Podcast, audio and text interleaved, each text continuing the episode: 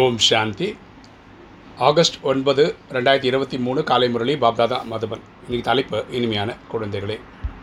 ஆத்ம உணர்வுடையோர் ஆகும்போது தான் ஞானத்தின் தாரணை ஆகும்.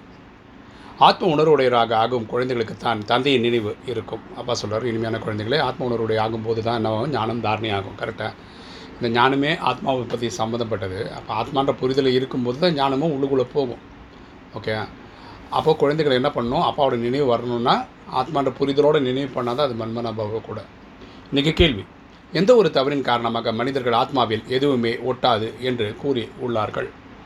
எந்த ஒரு தவறின் காரணமாக மனிதர்கள் ஆத்மாவின் எதுவுமே ஒட்டாது என்று கூறியுள்ளார்கள் பதில் மனிதர்கள் ஆத்மாவே பரமாத்மா என்று கூறினார்கள். ஸோ மனிதர்கள் என்ன சொல்கிறாங்க பரமாத்மா ஆத்மாலாம் ஒன்று தான் நம்ம ஒவ்வொருத்தருமே பரமாத்மாவோட சுரூபங்கள் அப்படிலாம் பக்தியில் சொல்லிட்டாங்க. இதே தவறின் காரணமாக ஆத்மாவில் எதுவுமே ஒட்டுவதில்லை என்று ஏற்றுக்கொண்டு விட்டார்கள் அப்படின்னு நினச்சிட்டாங்க. ஏன்னா இறைவன் எதுவுமே டச் ஆகாதில்ல அப்படின்றதுனால ஆத்மாவில் எதுவும் டச் ஆகாது அப்படின்னு சொல்லிட்டாங்க. ஆனால் நிர்லேப் ஒரே ஒரு சிவபாபா ஆவார். எதுவுமே அட்டாச் ஆகாது டச் ஆகாது இந்த இறைவன் தான். இறைவன் என்ன சரீரம் எடுக்கிறதே கிடையாது. அவருக்கு தான் துக்கம் சுகம் இனிப்பு கசப்பு போன்ற அனுபவங்கள் எதுவும் இல்லை. அவருக்கு இந்த மாதிரி அனுபவங்கள் ஏற்படுறதே காரணம் இல்லை. ஏன்னா அவர் வந்து சரீரம் வந்து எடுத்து நடிக்கிறது இல்லை ஐ மீன் பிறப்பிறப்பில் வர்றதில்லை. ஆத்மாவை குறிப்பிட்ட இந்த பொருள் புளிப்பாக உள்ளது என்று கூறுவார். நம்ம சாப்பிட்ற பொருள் வந்து சிலது ஸ்வீட்டாக இருக்குது இனிப்பாக இருக்குது புளிப்பாக இருக்குன்னு சொல்லுவோம் இல்லையா? தந்தை கூறுகிறார் என் மீது எந்த ஒரு பொருளின் விளைவும் ஏற்படுவதில்லை. ஏன்னா அப்புறம் அவர் வந்து இந்த மாதிரி ருசிக்க பார்க்கறதுக்கெல்லாம் வரதில்லை நான் இந்த பதிவுகளில் இந்த அப்பாற்பட்டு இருக்கின்றேன் நான் இதிலிருந்து விளைப்பு விடுபட்டு இருக்கிறேன் அப்படின்றார். அதே ஞானத்தை உங்களுக்கு கூறுகின்றேன் அதே ஞானத்தை நான் உங்களுக்கு சொல்கிறேன் அப்படின்னு அப்பா சொல்கிறார் இன்றைக்கி இந்த அரணை ஃபஸ்ட்டு பாயிண்ட்டு சித்திரத்தை மறந்து விசித்திரமாகி விசித்திர தந்தையை நினைவு செய்ய வேண்டும் சித்திரம்னா உடல்னு அர்த்தம். விசித்திரம்னா உடலற்ற நிலைன்னு அர்த்தம். இறைவன் வந்து உடலற்ற நிலையில் இருக்கார் ஆத்மஸ்தியில் இருக்கார். ஸோ ஆத்மஸ்தியில் இருக்கிற இறைவனை நம்ம உடல் இல்லை ஆத்மான்ற புரிதலோடு நினைவு செய்யணும்.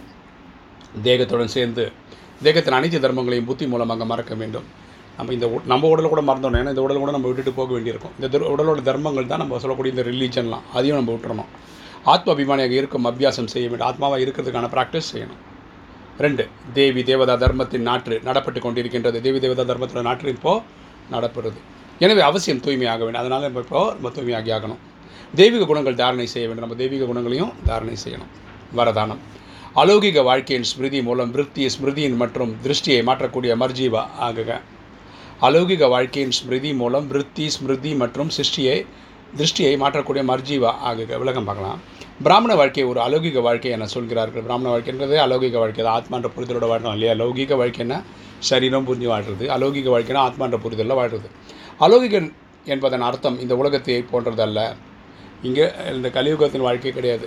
லௌ அலௌகிக வாழ்க்கைன்றது திருஷ்டி ஸ்மிருதி மற்றும் விருத்தி அனைத்திலும் மாற்றம் இருக்க வேண்டும். நம்மளுடைய உள்ளுணர்வு இல்லையா? நம்மளுடைய செயல் நடவடிக்கை எல்லாத்துலேயும் ஒரு மாற்றம் இருக்கணும். சதா ஆத்மா சகோதர சகோதரன் என்ற உள்ளுணர்வு மற்றும் சகோதர சகோதரி என்ற உள்ளுணர்வு மட்டும் இருக்க வேண்டும். ஆத்மாபடி நம்ம வந்து என்ன சகோதர சகோதரர்கள் சரீரப்படி சகோதர சகோதரி என்ற புரிதல் இருக்கணும். நாம் அனைவரும் நமக்குள் ஒரு பரிவாரத்தை சேர்ந்தவர்கள். நம்ம எல்லாமே பிராமண பரிவாரத்தை சேர்ந்தவர். பிராமணர்கள்லாம் ஏழு நாள் கோர்ஸ் முடித்தவங்க தூய்மையாகணும்னு முடிவு பண்ணாங்க. இந்த உள்ளுணர்வு இருக்க வேண்டும். நமக்குள்ள இந்த உள்ளுணர்வு இருக்கணும். திருஷ்டி மூலம் கூட ஆத்மாவை பாருங்கள். எல்லாரையும் ஆத்மாவாக அந்த பார்வையில் பாருங்கள் சரீரத்தை பார்க்காதீங்க உடல்னு பார்க்காதீங்க. அப்போது மறுஜீவி மறுபிறவி மர்ஜீவா என சொல்லுவார்கள் அப்படின்னா நம்மளை தான் ஆத்மசிதியிலே மாறின ஆத்மான்னு சொல்லுவாங்க. அத்தகைய சிரேஷ வாழ்க்கை கிடைத்துள்ளதென்றால் பழைய வாழ்க்கை நினைவு வர முடியாது. அப்படிப்பட்ட வாழ்க்கை கிடச்சிச்சுன்னா உங்களுக்கு வந்து கலியுக வாழ்க்கை தெரியாது புரியாது உங்களுக்கு இஷ்டமே படாது.